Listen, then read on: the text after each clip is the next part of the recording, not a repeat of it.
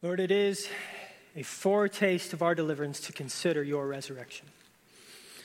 To think through the resurrection of Jesus is, is a shadow of the resurrection that awaits us, the moment when we will rise from the grave and ascend with all of the saints into your presence.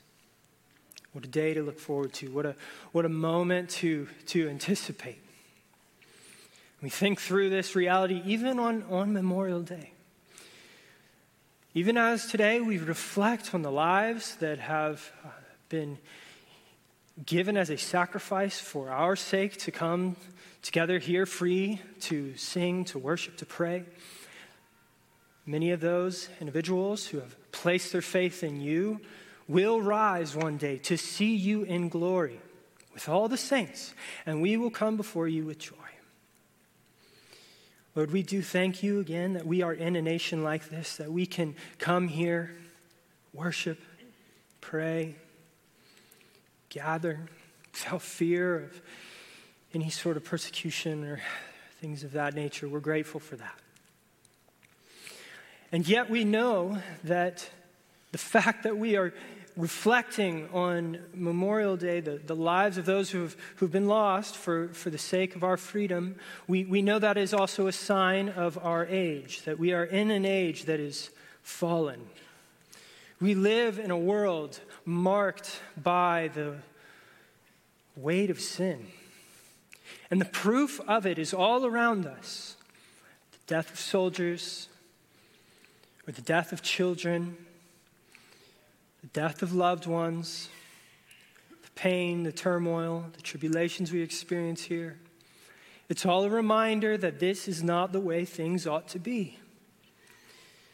And in this light, we, we do pray. We pray uh, especially for what's going on in Texas, for, for families that are hurting, for communities that are reeling, for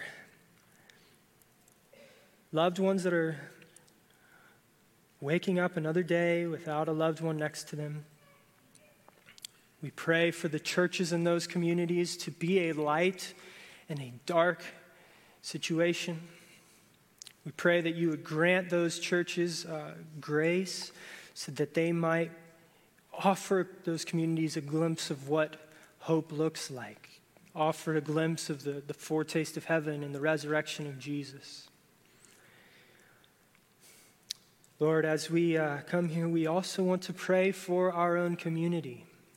We pray for those here in our midst. Um, think of the fact that our, our school, uh, we, have hired a new principal, things to rejoice over. Brittany Rhodes taking on that role, and we're grateful for that. We pray that you would grant her success, grant the teachers and the staff their success as they enter into a season of planning this summer and approach a new semester in the fall. We pray for, for our church as we gather today and get to hear your word and get to commune with one another. Pray that it would be a, a helpful day, a beneficial time for us as a body. And Lord, we pray all of this uh, in Christ's name, and we ask that you'd be with us. Amen. All right, you may be seated. My name is Josh McCullers. I, am uh, one of our pastors here, and I, I, serve with our young adults and uh, I oversee the discipling here at the church. Um, I'm really glad you're here. If you're new, welcome. I'm, I'm, glad you've made your way to church today. I hope that you, you leave here encouraged and, and benefited by your time. If, if you're a, a regular here, I'm glad you've come, and uh, I hope that today is, is a joy for you as you gather with the saints. Uh, I have a couple of announcements uh, today. The first, the first couple are related to our young adult ministry. Uh, if you haven't heard of our, our young adult ministry, it's called Kairos. It's, it's for our college and uh, college age and our young adults here at the church. And uh, we meet every Tuesday night. We'd, we'd, welcome you if you're, if you're in that season of life. We'd welcome you to join us. We meet here at 7:15 every Tuesday in the high school amphitheater. And uh, it, if you're here just for the summer, or if you're here for the long term, come come and join us. Regarding uh, our, our Kairos ministry, we also have our summer retreat coming up. It's happening at the end of July, the last weekend of July. That's July 29th through the 31st. And so if you want to come, I, I would encourage you to join us. It'll be uh, an opportunity to grow in Christ and to get plugged into uh, the community here. It's a great opportunity for that. If you want to sign up, you can go to the young, uh, the young adult page on our website. Another announcement is regarding our kids ministry. So our kids ministry right now, we're we are uh, in the process of, of planning for Vacation Bible Study, our VBS, this summer. Um, and what we, what we found is we're, we're actually at max capacity. But we're at max capacity not because we don't have a facility large enough to host more kids, but we're at max capacity because we don't quite have enough volunteers. So right now we have a wait list gr- that's, that's currently growing. It has about 25 to 30 kids on it, and every day there's more kids signing up. And what, uh, where we're at right now is with every volunteer who, who signs up to serve at VBS, we can bring three more children to, to uh, VBS to bring them off the wait list and let them join us. So if you are interested at all, uh, that, the dates for VBS are June 27th through July 1st.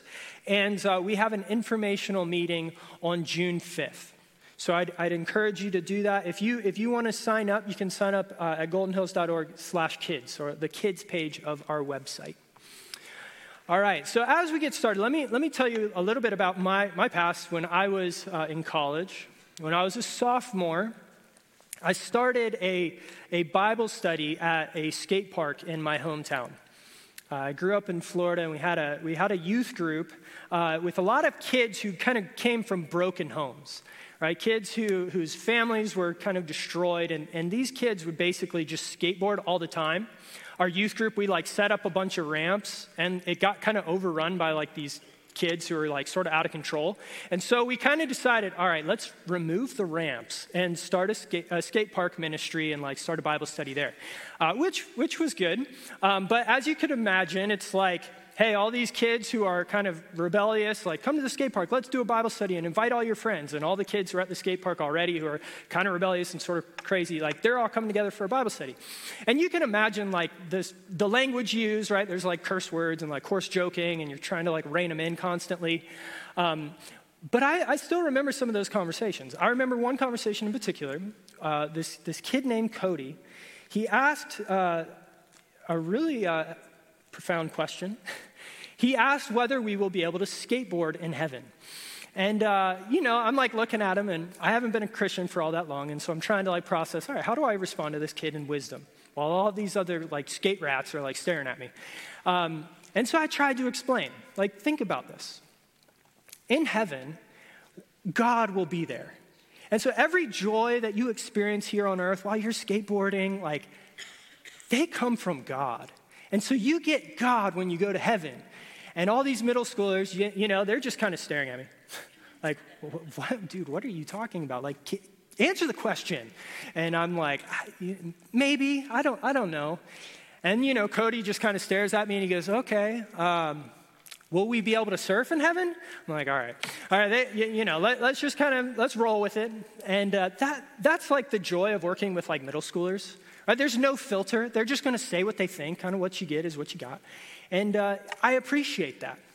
But the reality is, is for, for many of us, we have the same sorts of questions. You, you may not be asking about like skateboarding in heaven, but you are wondering, like, what am I going to do for all of eternity?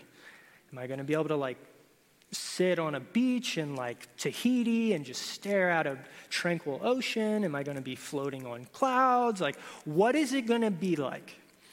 What am I going to do? How is this going to how is this going to play out for all of eternity? Like, is it going to get boring? I think we all have those questions. We all have some of the same thoughts going through our head.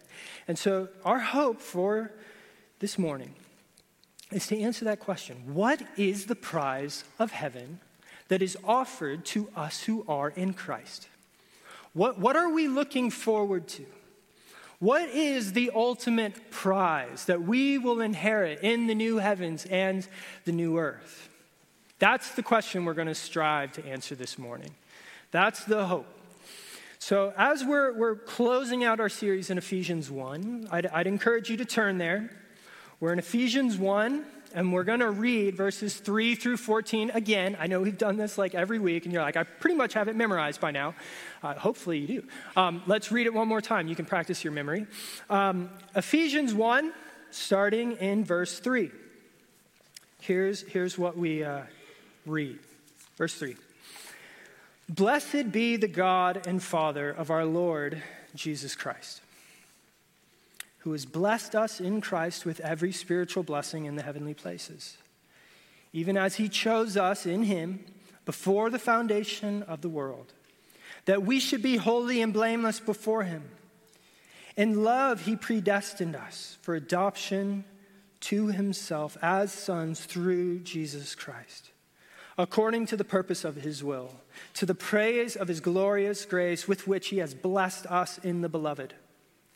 In him we have redemption through his blood, the forgiveness of our trespasses, according to the riches of his grace, which he lavished upon us in all wisdom and insight, making known to us the mystery of his will, according to his purpose, which he set forth in Christ, as a plan for the fullness of time, to unite all things in him, things in heaven and things on earth.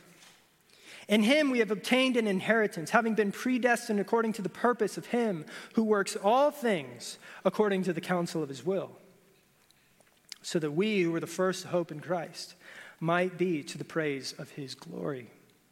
In him you also, when you heard the word of truth, the gospel of your salvation, and believed in him, you were sealed with the promised Holy Spirit, who is the guarantee of our inheritance until we acquire possession of it, to the praise of his glory. Now, as we, we look at this passage today, what we are going to do is we're going to narrow our focus in on verses 9 and 10. Here we, we see that God has a plan in Christ to unite everything things in heaven and things on earth. God is going to bring about a new kind of unity. God is going to reconcile everything in the person of his Son. That's what we see in verses 9 and 10, and we want to reflect on that. So, as we've already seen throughout this study, this work of, of bringing unity throughout all the creation, it has already begun.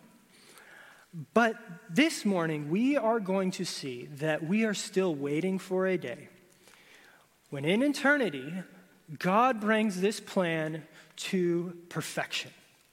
Everything will be perfectly and completely united as one. And here's what we're going to see. First, through the work of Jesus, God will unite us to himself. Secondly, he will unite us to one another. And thirdly, he will bring unity to the creation itself.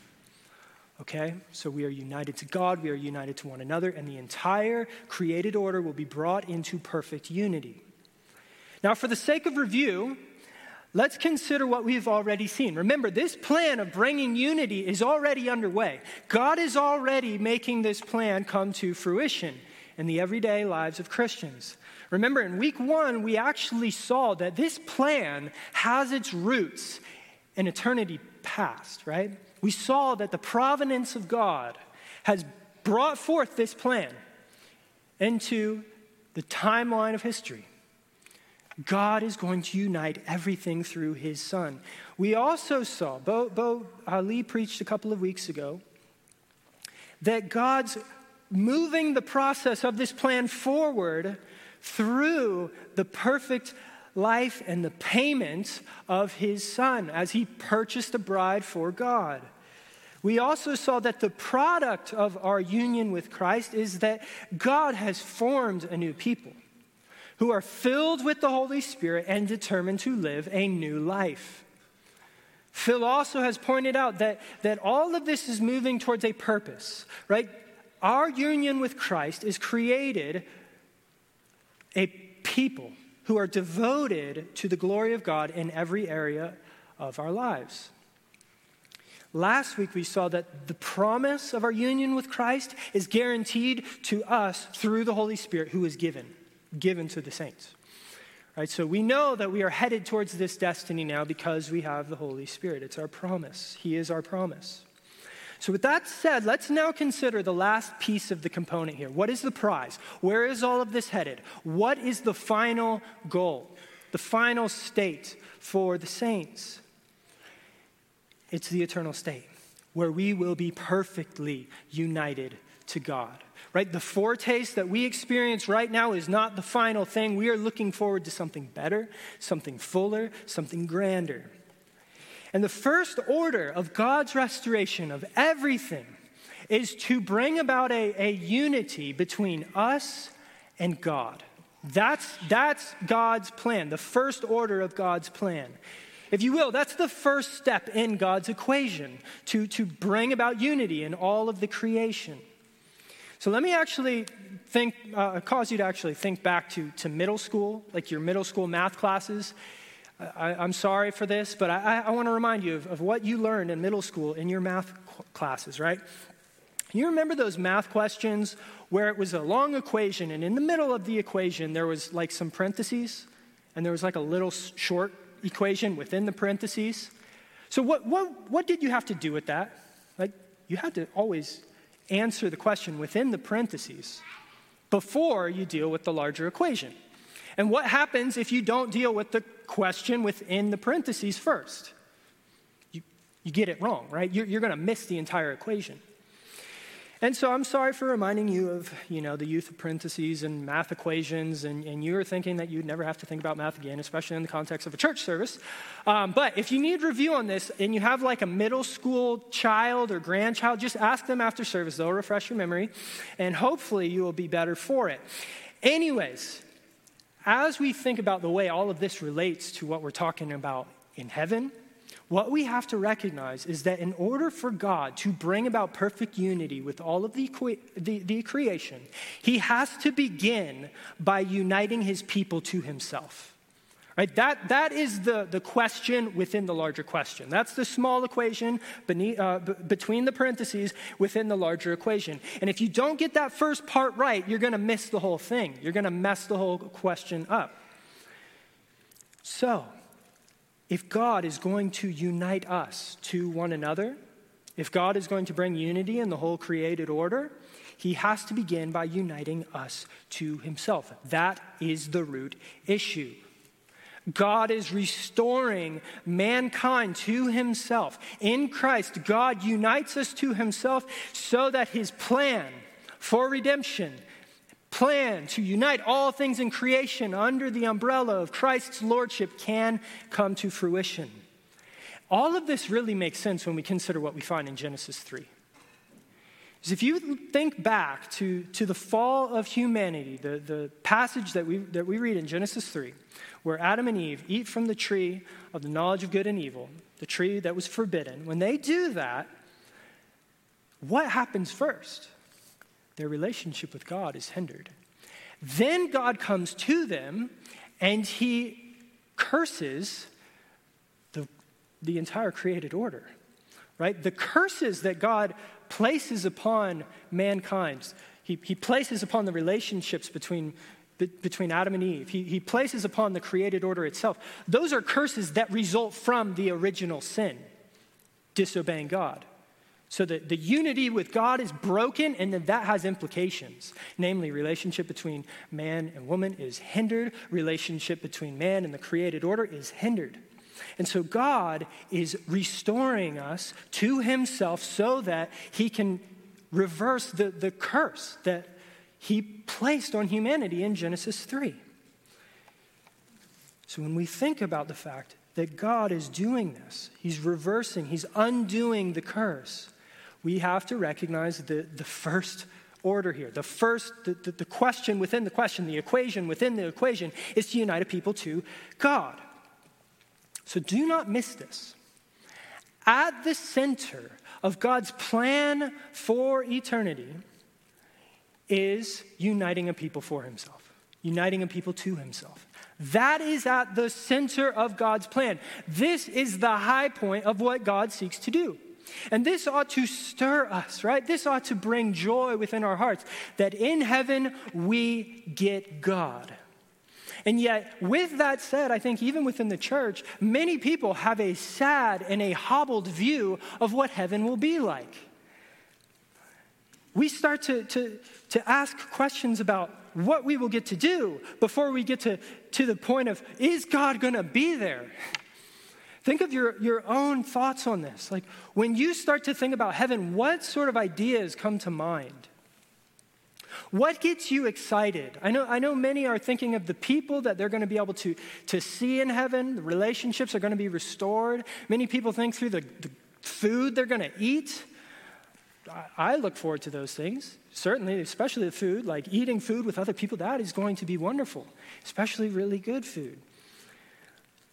These are things to be excited about.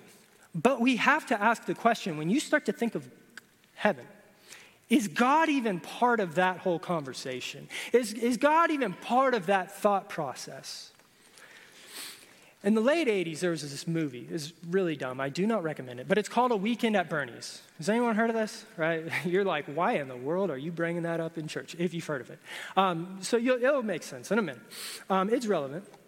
It's about these two guys named Larry and uh, Richard and they go to their boss's house who lives in like the hamptons and on the beach it's this beautiful this beautiful mansion basically uh, and it's labor day weekend and they show up to talk about work stuff and when they get there they realize that their boss is dead.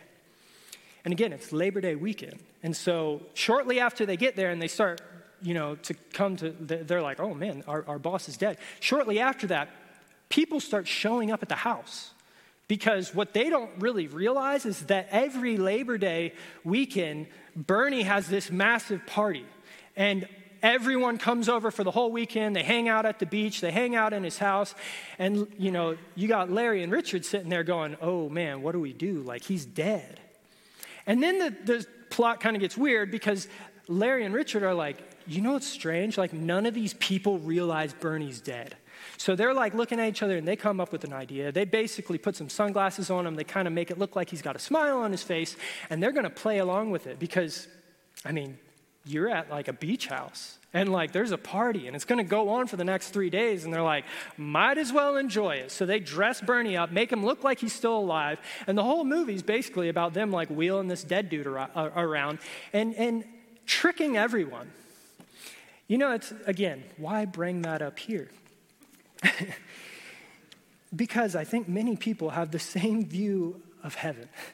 It's like this eternal party.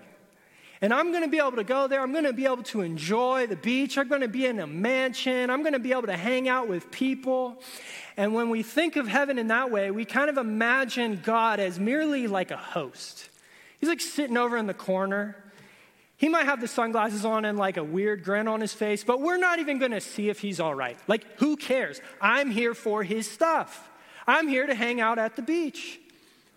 That is not the vision of heaven that we receive in the pages of Scripture. It is not ultimately about the gifts, it's about the giver of the gifts. It's not ultimately about God's stuff, it is about God. When we look through the pages of Scripture, what we see is that the gospel's chief end is the glory of God. Not only that, but, the, but when we think of heaven, heaven's chief end is the glory of God. I mean, just look at Ephesians 1, and we see this, this line show up over and over again. Verse 6, he says, In love, he predestined us, verse 6, to the praise of his glorious grace with which he has blessed us in the beloved. Verse 12, in him we have an inheritance, verse 12, so that we who were the first to hope in Christ might be to the praise of his glory. Verses 13 and 14. In him you also you were sealed with the promised Holy Spirit, who is the guarantee of our inheritance until we acquire possession of it. To what end? To the praise of his glory. God's glory is at the center of God's plan for history. Exalting his own glory is God's plan for heaven. This is the purpose of the gospel. And this is not only found in Ephesians 1, it's found all over the place. So let, us just look at some of these passages. John 17, 24, Jesus is about to ascend Golgotha. He's about to die for the sins of his people, and he's praying for his disciples, and he prays this John 17, beginning in verse 24 Father, I desire that they also, whom you have given me, may be with me where I am, to see my glory that you have given me because you loved me before the foundation of the world. Jesus is praying, God, let them see my glory. Let them see the glory that I have had throughout all of eternity. That's what I want for my people. Keep going, Romans 11 36. For from him and through him and to him are all things, to him be glory forever. Forever. Throughout eternity, our hearts will be consumed with the glory of God.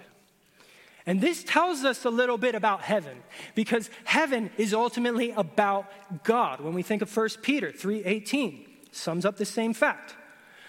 Christ also suffered once for sins, the righteous for the unrighteous, righteous for what end? That he might bring us to God. That's the ultimate point of heaven unity with God. When we read about this in Revelation 21, what we see is that God is at the center of, New, of the New Jerusalem. It says this Revelation 21 23, and the city has no need for sun or moon to shine on it, for the glory of God gives it light, and its lamp is the Lamb. You see, the church will find her eternal residence in God's presence where God's glory will resound forever. And we get to participate in it. We get to enter into his presence. We get to see his glory as it is, and we get to participate in it being exalted. There is nothing in all of creation that can be a better hope for us. We can't, we can't miss this. God's glory is not at the expense of our joy. God's exaltation is not, not to our demise. It is for our good. There is no better gift that can be op- offered to the people of God than the opportunity to participate in bringing God glory and exalting Him throughout eternity. You know, we might be tempted to think, like, that sounds really boring. Like, seriously? Like, you're telling me that heaven is just going to be about giving God glory, like throughout all of eternity?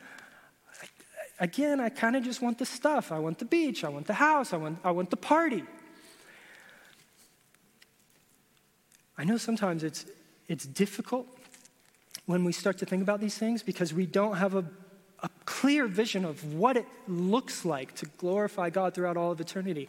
You might think, I, I don't know how interesting it will be to be in heaven if it's all about bringing God glory forever.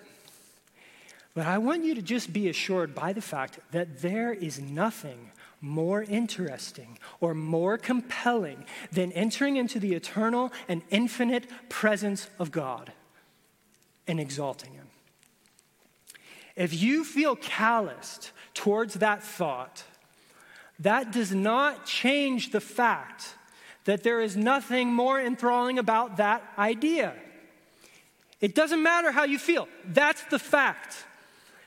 Your lack of excitement for that day does not change the reality that God will baffle you when you see Him. There's this idea, uh, this, this, this, lie that we can be duped into believing that, that the beauty is in the eye of the beholder. That is not the case when it comes to God's presence. If you feel indifferent towards Him, that doesn't mean seeing Him won't change that. Because the moment you enter into His presence, you're going to realize your futile ways and you're going, man, I had far too small a view of God. It doesn't matter what you think right now. When you see Him, it will transform you, it will change you.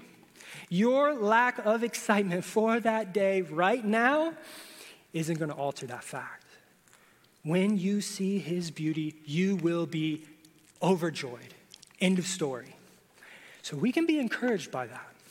If you sense that you are in a season of, callous indifference towards God, Remind yourself, tell your soul that the blazing glory, glory, of God will one day burn away those calluses when you see him for who he really is. He will, he will drown out those weeds that are suffocating your affections. And as we wait for those calluses to be removed, I would just encourage you to, to ask God for the mindset that Paul had, especially in Philippians 3, verse 8. I count everything as loss because of the surpassing worth of knowing Christ Jesus my Lord. For his sake, I have suffered the loss of all things and count them as rubbish in order that I might gain Christ. Like, is that your feeling towards God? Is, is that where your heart is at right now? If not, ask God for help. Ask God to, to sort out your desires for you. I'd also encourage you to consider why your affections for God are fading. Do some inventory. Start asking those difficult questions. Why am I not enthusiastic about the glory of God? Why don't I care about this? I know for me, there's always this temptation to settle with the fleeting joys of life. Like, let me look at the numbers in my bank account. Do I have a treasure here on earth? Let me think about the, the, the vacation coming up. Like, that's really what I want. And I begin to settle. And, and when I begin to settle, my affections for God are limited. And what I know is that when I start to get consumed with the things of this world, the treasures of this world, the solution is often to think more about heaven. Stop thinking about the treasures here, think more about heaven. I know it can kind of seem sort of escapist to just be like, hey, the solution is to just think about the world to come. Stop thinking about the things here, think about the world to come. But there could be nothing more appropriate for the church, especially when its members feel suffocated by their desires for the things of this world. The more we dwell on heaven, the more we ponder what it will be like, the more aligned our souls will become, the more aligned our hearts will become towards that moment when we see God. So let's make a habit of reflecting on the glory of God. Let's make a habit of reflecting on heaven, on the treasures that are there instead of the fleeting treasures, the fading treasures that are here. As C.S. Lewis famously said, Do not be settled with the mud pies and the dirt when a vacation at sea is on offer. God is offering us heaven and his presence, and we're just building our little kingdoms here saying, This is what I want. It's a mud pie. It's nothing but a sandcastle. A wave is going to come and knock it over in a moment's notice. So, as we begin to con- uh, contemplate all of this, let's think of some of the other prizes to be experienced in the presence of God. You see, experiencing God is the ultimate prize of heaven, but when we are reconciled to God, there will be other prizes to be experienced in that prize's wake.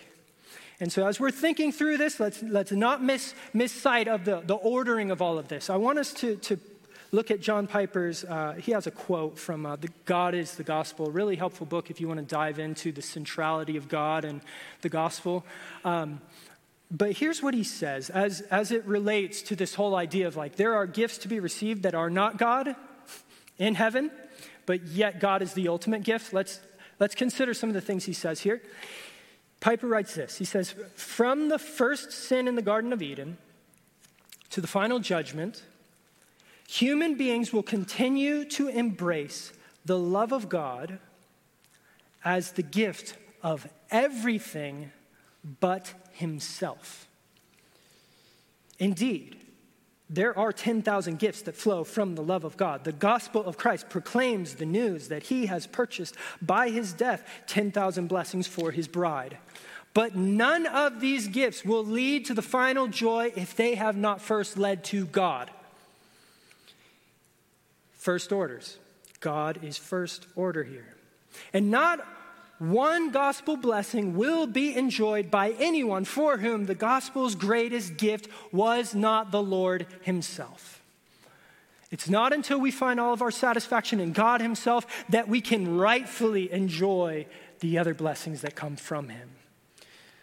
That's the way this works, right? So, as we're thinking through our union with God and considering some of these other blessings, let's keep all of this in mind. Here's what we see as we think through some of the other blessings to be experienced in heaven, the other prizes that are ours, we need to think of the fact that God is restoring our relationship with one another. We also need to, to recognize that God is restoring the entire creation. He's bringing unity, perfect unity, to all things in heaven and on earth.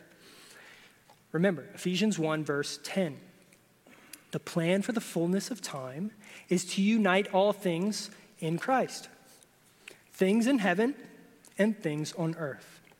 So, at the fullness of time, at, at, eternity's shore, God is going to unite everything together in Christ because the curse will finally be undone. Once we are united to God, we will be perfectly united to one another and to the creation itself. And so let's, let's first consider the fact that God is uniting us to one another. So, in the new heavens and the new earth, God will finally and ultimately perfect our relationship with others. I think it's interesting to, to contemplate this for a minute. When you think about your relationships with other people, it's kind of a complex thought. Because as we're considering our relationships with other people, we recognize that there are extremes. On the one hand, some of the brightest moments in life that we ever experience happen in the context of other people. Sometimes they happen through other people. I think back to moments with my wife, think of moments with my kid, think of, of moments with friends, childhood friends, family members. It can actually be kind of difficult to think back on your past and find a cherished memory that doesn't include someone else because we, we prioritize relationships. At the same time, we live in a fallen world, and our relationships with other people can also result in pain, sorrow, brokenness, difficulties, sometimes unspeakable difficulties. There's broken families, betrayal, backbiting, abuse, manipulation, all of this demonstrate the effects of the fall on human relationships. And so when you start to consider even the last couple of weeks of headlines, it's staggering to think about the amount of pain people can inflict on other people. Whether it's a, a shooting in Buffalo, whether it's a, a war in Europe, whether it's this unthinkable tragedy in Texas, we feel the weight of broken relationships all around us. It is staggering and horrifying to understand how much pain people can inflict on other people. It is difficult to understand human relationships because, again, they can produce joy that is unspeakable and tremendous horror. And we're trying to keep all of this in balance, keep all of this in mind in all of our relationships. We all know this tension well. But we know also that our hope is rooted in the gospel. Remember, what we find in the gospel is that God is reversing the curse of Genesis 3. All of the, the curses that are talked about in Genesis 3 are, are, are undone in the work of Jesus. So we've seen this, right? There, there's, there's this potential for good to come out of relationships that the curse has, has thwarted. But by God's grace, we are called to, to experience only positive, positive potential in our relationships once we enter into heaven. Right? By God's grace, we also, this is important, we also get the opportunity to offer a watching world an example of what this sort of restoration between relationships looks like. Because right now, this is happening, right? God is restoring us to one another, even right now, even as we await the moment when we will enter into God's presence and those relationships will be finally restored. As we are transformed into the image of Christ, right now, sin is removed. Our relationships with others are transformed. So, a little tangent on this idea, okay? A little tangent.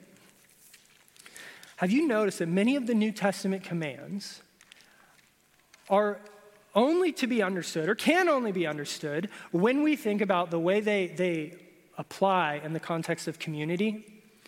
So many of, of the, the commandments that we see in the New Testament, we don't have time to obviously go through all of them, but many of them are community oriented. So, test case Galatians 5. Right? Galatians 5 is all about the fruit of the Spirit. Many of you probably familiar with that. You've heard it since uh, you know, you're in kids' ministry or something, a little child if you grew up in the church. But the fruit of the Spirit is, is this passage in Galatians 5. It, it shows us what it looks like to live in the Spirit, to have the Holy Spirit. And in Galatians 5, he also shows us what it looks like to walk in the flesh. In other words, he shows us what it looks like to live without the Spirit we see both sides of the coin. And here's what we can see here. Let's start in Galatians 5 19 to 21. He says, Now the works of the flesh are evident sexual immorality, impurity, sensuality, idolatry, sorcery, enmity, strife, jealousy, fits of anger, rivalries, dissensions, divisions, envy, drunkenness, orgies, and things like these. So these are the proofs that someone is living their life apart from the Holy Spirit. And notice that as we read this list, most of these attributes can only be demonstrated in the context of community. Really, there's like three of the vices that you could say could only or could be like accomplished by yourself sorcery idolatry drunkenness like you could do those things by yourself you could also do them in community but the rest of this list actually implies that other people are around sexual immorality, impurity, sensuality, enmity, strife, jealousy. Like, you get the picture, right? Flip side, when we think about the fruit of the Spirit, the same thing is true. These attributes are demonstrated in the context of community. Verses 22 and 23. But the fruit of the Spirit is love, joy, peace, patience, kindness, goodness, faithfulness, gentleness, self control. I think most of these, if not all of these, are meant to be carried out in community. Be at peace with one another. Love one another. Be patient with one another. Be kind with one another. I bring this up because God is currently transforming us into a united people. That, that's what the Spirit is doing in us right now. And in so doing, God is reversing the curse by bringing peace to all of our relationships this side of heaven. But we still wait for the day when those relationships will be, be perfectly uh, experienced in perfect unity. In that day, the family of God will be united in beauty. In that day, sons and daughters who have been adopted through the work of Christ will approach the throne of grace together in gladness. In that moment, we will be able to say, He is our God as a people. He is our God, and we, we are His people. There will be perfect unity between brothers and sisters in Christ in that moment. So, even as some of the most precious relationships that you can experience this side of heaven, even as you see those, we must recognize that they are merely seeds. They, they are foretastes, they are shadows of the relationships that we will have in heaven. And that will be a joyful day. But there is more. When the curses of sin are finally banished, all things will be united in Christ. Back to Ephesians 1:10. Again, the plan for the fullness of time is to unite all things in Christ. Things in heaven and things on earth. So, what we are talking about is that something universal is going to happen in the new heavens and the new earth, right? There is a universal change coming about. This is about personal restoration to God. It is about personal restoration with one another, but there's something even bigger going on, something bigger, something grander. God is promising that there is a day approaching when everything in all of creation will find unity in the, the, the Son of God, in Christ. So if you would, turn your, turn your attention to Romans 8. Romans 8, verses 18 to 22. Here we have this explicit explanation of what it will look like when the entire creation will be restored. Romans 8, starting in verse 18, He says, For I consider that the sufferings of this present time are not worthy uh, to be compared with the glory that is to be revealed to us. For the creation waits with eager longing for the revealing of the sons of God. For the creation was subjected to futility, not willingly, but because of him who subjected it, in hope that the creation itself will be set free from its bondage to corruption and obtain the freedom of the glory of the children of God. For we know that the whole creation has been groaning together in the pains of childbirth until now. That's the current state we're in. The whole creation is groaning together in childbirth right now, right? What, what, is, what is Paul saying here? There, there's really two, two key ideas to take from this. First of all, the brokenness that, that uh, we experience in the created order right now is resulting from the fall of humanity. Right? So, because of the fall, we experience brokenness. That's the first lesson here. The second lesson is that God is going to undo this. Yes, there is brokenness now as a result of the fall of humanity, but one day it will be undone. That's the basic two part message of Romans 8 here. Think about this, right? The brokenness that we experience in this life is a sign of the fact that we are not right with God.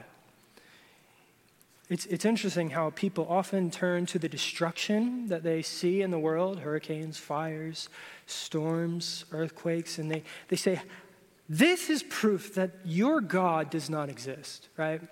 How could a good God allow something like this? How could an all powerful God allow something like this? That is not the point Paul is making here. He's making quite a different point. What he is saying is that when we see the corruption of this world, it should lead us to sorrow. It should lead us to recognize that things are not as they should be. But the reason that this world is broken is because we are broken. So when we see the devastation of a fire or a tornado, it should lead us to long for the day when God heals our sins and unites us to himself. Right? Paul is essentially saying that the reason the world is broken isn't, isn't uh, because God is, is corrupt or broken, it's because we are. This is not saying something about God's imperfection, it's saying something about our imperfection. Romans 8 is showing us that we are still awaiting a day when everything will be reversed. The creation is waiting for it.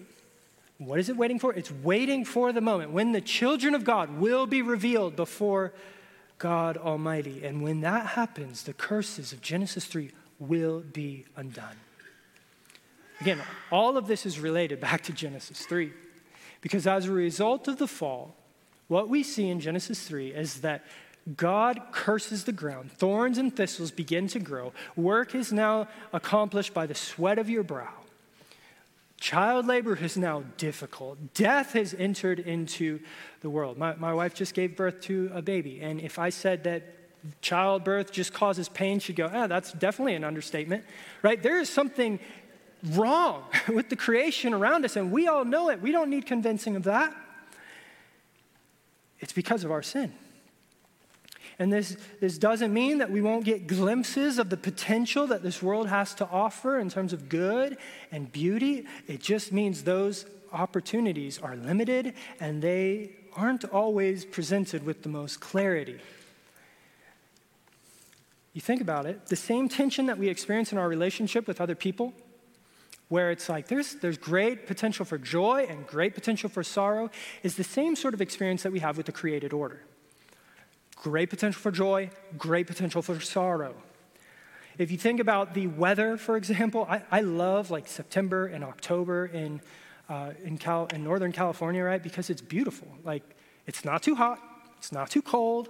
You like go out to the beach, and for basically the only time of the year, there's like no wind. Like, man, there's no wind in San Francisco today. This is unique. Yeah, every September and October. It's beautiful. And yet, we also know in the back of our mind that September and October is fire season.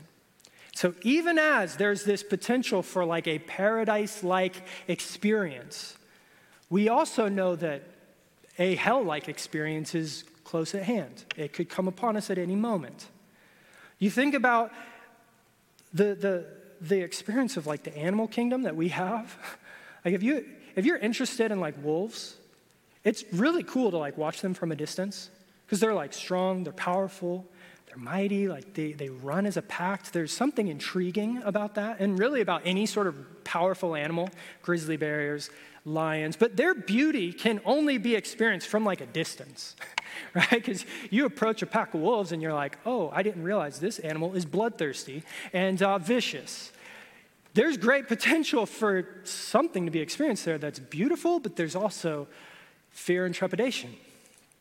You think of our work, and it is similar. You can go to work and feel totally fulfilled. Man, I got this, this task done at work today, and it, it left me feeling accomplished. And then the next day you show up and you go, man, thorns and thistles all over the place. I'm going to quit. You're like, man, it's been 24 hours. What happened? Thorns and thistles, sweat of the brow. The same thing happens when we think about the creation, right? It's, it's interesting that some of the most intriguing things about this world are also some of the most dangerous things.